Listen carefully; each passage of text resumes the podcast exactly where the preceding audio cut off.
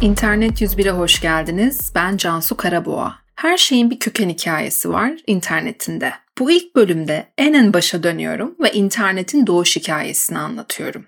Hikayemiz 1957 yılının sonbaharında başlıyor. O dönem Amerika ve Sovyet Rusya arasında soğuk savaş yaşanmakta. Ben mi senin nüklerim, sen mi beni nüklersin diye kapışıyorlar Ekim ayında Sovyet Rusya müthiş bir atak yapıyor ve Sputnik adında ilk insan yapımı uyduyu dünya yörüngesine sokmayı başarıyor. Sputnik 58 santim çapı 80 kilosu olan minnoş bir şey. Garibimin pilleri sadece 3 hafta dayanıyor. Geri kalan 3 ay boyunca sessizce dünyaya tavaf ettikten sonra atmosferden aşağı süzülürken yanıp bitip kül oluyor. Tabi bu durum Amerika için dile kolay. Çok tedirgin oluyorlar. Şimdi bunlar uzaya uyduyu fırlattı yörüngeye de soktu.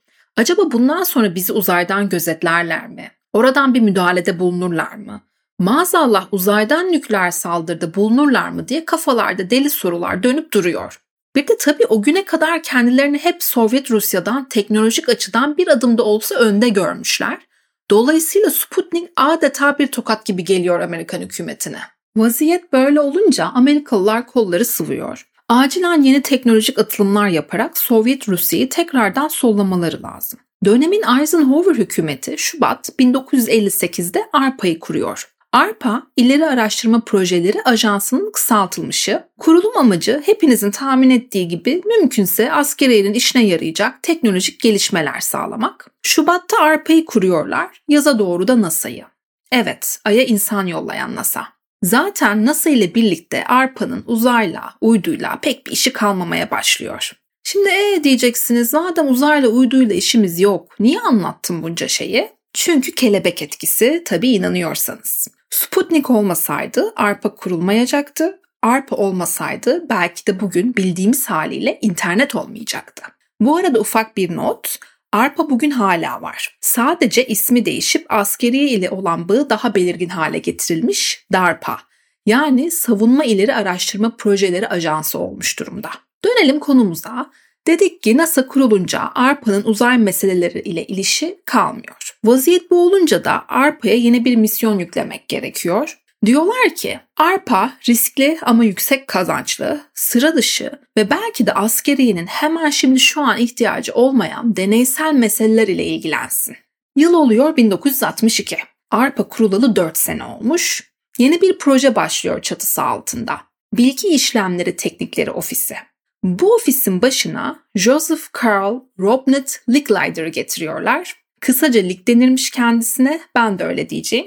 Lick 1915 doğumlu lisans seviyesinde fizik, matematik ve psikoloji okuyor. Yüksek lisans ve doktorasını da psikoloji üzerine yapıyor. Lick'i bazıları internetin babası olarak tanımlar ki adamcağız hak etmiyor da değil. Lick gerçekten bir vizyonermiş. İnsan bilgisayar etkileşimleri üzerine kafa yoran ve bilgisayarların hesap kitap işlerinden çok daha öteye gidebileceğini düşünen bir bilim insanıymış. Bugün web diye tanımladığımız dijital kütüphaneleri, web üzerinden ticareti ve bankacılığı hayal edip öngörmüş ve tüm bunların gerçek olabilmesi için bilgisayarların izole adalar gibi değil, birbirleri ile iletişimde olan kullanıcı dostu cihazlara dönüşmesi gerektiğini düşünüyormuş. Burada ufak bir parantez açalım. Yaşı yetmeyen dinleyicilerin muhtemelen biraz kafası karıştı. Çünkü Lick'in hayal ettiği, öngördüğü o dünyanın içine ya doğdunuz ya da çok küçük yaşlardan beri deneyimliyorsunuz. Lig tüm bunları hayal ederken nasıl bir dünyada yaşıyordu peki? 1915 doğumlu Lick'in çocukluğu 1. ve 2. Dünya Savaşları esnasında geçmiş.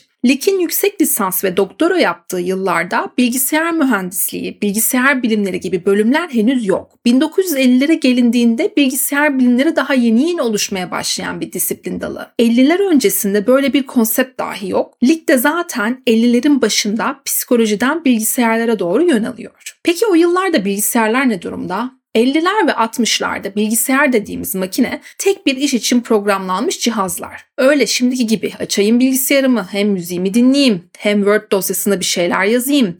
Bir yandan da Instagram açık dursun, eski manitanın storylerine bakayım durumu yok. O zaman bilgisayarlar tek seferde tek iş yapabiliyor. O da hesap kitap işleri zaten. Başka bir numaraları yok. Şimdiki gibi ekran fare yok. 70'lere kadar bilgisayarlar uçak kokpitine benziyor. Düğmeler var. İndirip kaldırarak komut veriyorsun. Üstüne üstlük devasalar. Koca koca odaları kaplıyor bir bilgisayar. Pahalı olmalarından söz bile etmek istemiyorum. Zaten sadece devlet kurumlarında, askeriyede, belli başlı üniversitelerde falan var. Çalıştırmak için koca bir ekip gerekiyor. En önemlisi hepsi birer izole ada. Birbirleri ile iletişimleri yok. Bugün 10 yaşlarında birini tarih yolculuğuna çıkartsak gördüklerinin bilgisayar olduğuna inanmayacak makineler için Lig o büyük öngörülerde bulunmuştu işte. Lig arpa çatısı altında sadece 2 sene kalıyor. 64'te ayrılıyor. Tabii kendi ayrılıyor belki ama fikirleri ve vizyonu arpada yeşermeye devam ediyor. Tam 10 yıl sonra 1974'te Lig bir seneliğine arpaya geri dönecek ve döndüğünde artık internet var olmuş olacak. 1964 yılında Lig gittikten sonra yerine Robert Taylor geliyor Kendisi NASA'dan transfer ediliyor bu projenin başına. Lig ile de arkadaşlar zaten. Ve bilin bakalım ne? Robert Taylor da psikoloji mezunu. Tesadüf mü değil mi bilmem ama bilgisayarları da birer beyin gibi düşünecek olursak bilgisayar bilimleri henüz oturmuş bir disiplin değilken olaya insan beyninden anlayan psikologların el atmış olması belki de çok olağan ve normal. 1964'te yeni yeni zaman paylaşımı bilgisayarlar sahneye çıkmış. Hani dedim ya bilgisayar dediğin o zaman çok pahalı ve büyük tek tükler, öyle her yerde yoklar. Bir bilgisayardan birden fazla kişi verim alabilsin diye birkaç terminal aynı anda bir bilgisayara bağlanabilmeye başlıyor 60'ların ortasında. Bu konsept biz 2020'lerde yaşayan insanlar için hayal etmesi zor.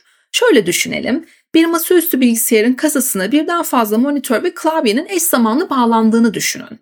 Tüm bu gelişmeler Robert Taylor'ı heyecanlandırır ve birden fazla terminal bir bilgisayara bağlanabiliyor ise birden fazla bilgisayar da birbirine bağlanabilmeli diye düşünür. Aslında Robert Taylor'ın yapmak istediği masum bir bilgisayar ağıdır. Da günün teknolojisi el vermez. Bir bilgisayar ağı çok basitçe iki birbirinden ayrı mekanda bulunan bilgisayarın kablo yordamı ile birbirine bağlanıp konuşturulmasıdır.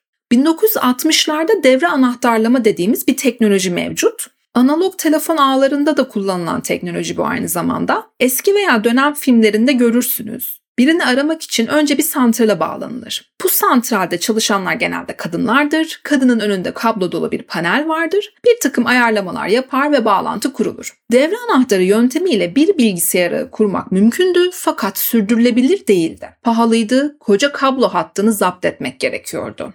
Taylor ve ekibi birkaç yıl boyunca bu işi nasıl çözeriz diye kafa yorarlar nasıl olur, ne olur derken 67 yılında gerçekleşen bir sempozyuma ARPA ekibinden birkaç kişi katılır.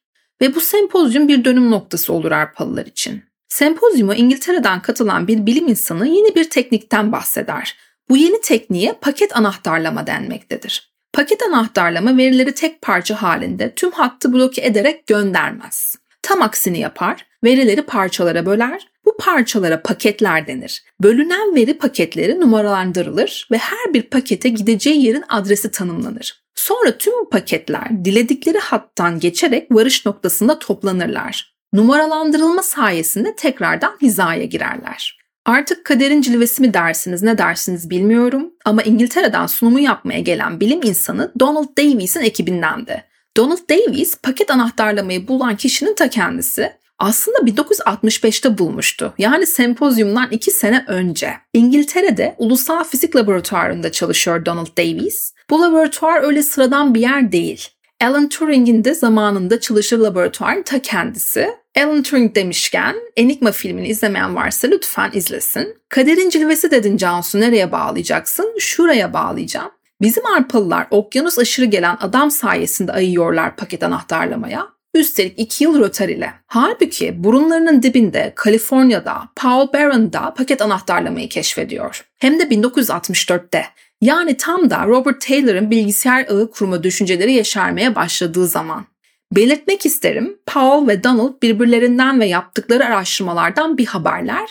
Yani herhangi etik olmayan bir durum söz konusu değil. İkisi de hakikaten birbirlerinden bağımsız paket anahtarlamayı keşfetmişler. Paul Barron'ın paket anahtarlamayı keşfetmesindeki çıkış motivasyonu oldukça manidar. Kendisi Rand adında bir think tank'ta araştırma yapıyor. Paul olası bir nükleer saldırıda telefon hatlarının etkilenmesi sonucu tüm ülkenin iletişiminin kopacağından endişe ediyor. Öyle bir sistem geliştirmeliyim ki hatlar arası iletişim tek bir hatta bağlı olmamalı diye düşünüyor. Biri devre dışı kaldığı an iletişim alternatif yollardan sağlanabilmeli ve bu otomatik olmalı. Daha merkeziyetsiz bir sistem geliştirmek adına paket anahtarlamayı geliştiriyor Paul Barron. Anlayacağınız geldik yine soğuk savaşa dayandık. Dönelim ARPA ve paket anahtarlama mevzusuna. Yıl 1969, ekip paket anahtarlama ile bir bilgisayar ağı denemesi yapmak için kolları sıvar. Fakat bu işi başarabilmek için bir cihaza ihtiyaç duyarlar. Bir nevi dönüştürücü görevi görecek olan bu cihazı günümüzün modemleri gibi düşünebilirsiniz. Cihazın yapılabilmesi için bir ihale açılır. İhaleyi BBN adlı MIT mezunlarının kurduğu araştırma ve teknoloji şirketi alır. Belki bu pek de tesadüfi değildir. Çünkü Lick'in ARPA'ya gelmeden önce çalıştığı şirketin ta kendisidir BBN.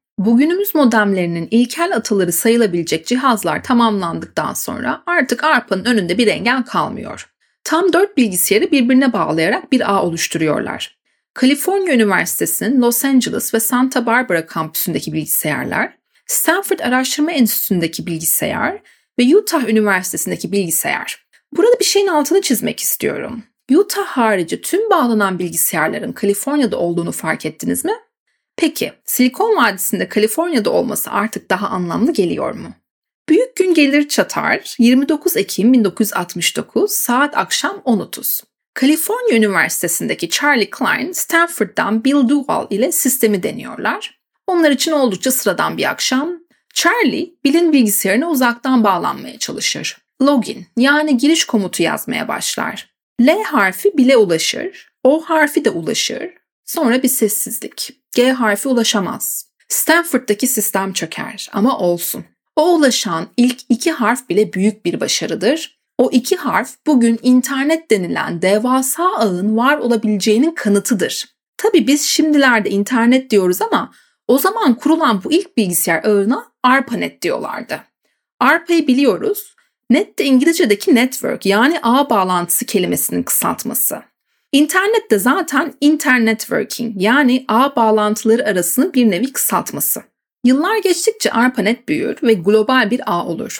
Fakat sanmayın ki 69'da gelen bu başarıdan sonra her şey su gibi akıp gider. İnterneti bugünkü haline getirebilmek için yıllarca çalışırlar. Her geçen gün aşılması gereken farklı problemler çıkar ve her bir problem bir başka bilim insanı sayesinde çözülür. Mesela 1981 yılına gelindiğinde ARPANET'e yani internete bağlı sadece 213 bilgisayar vardır. 10 yıl içinde sadece 213 bilgisayar. Kişisel bilgisayar dediğimiz evlere sığacak küçük bilgisayarlar 1974'te sahneye çıkacak. Fakat onların da yaygınlaşıp ilgi görmeleri 80'leri bulacak. E-mail 1971'de keşfedilecek. Microsoft ve Apple'ın temelleri 1974'te atılacak. Web siteleri, tıkladığımız linkler, arama motoru yani bugün internetin bel kemiğini oluşturan birçok element 1989'da Tim Berners-Lee sayesinde tarih sayfasındaki yerini alacak. Hani derler ya Roma bir gecede kurulmadı diye. Hakikaten de öyle. Önümüzdeki bölümlerde görüşmek dileğiyle.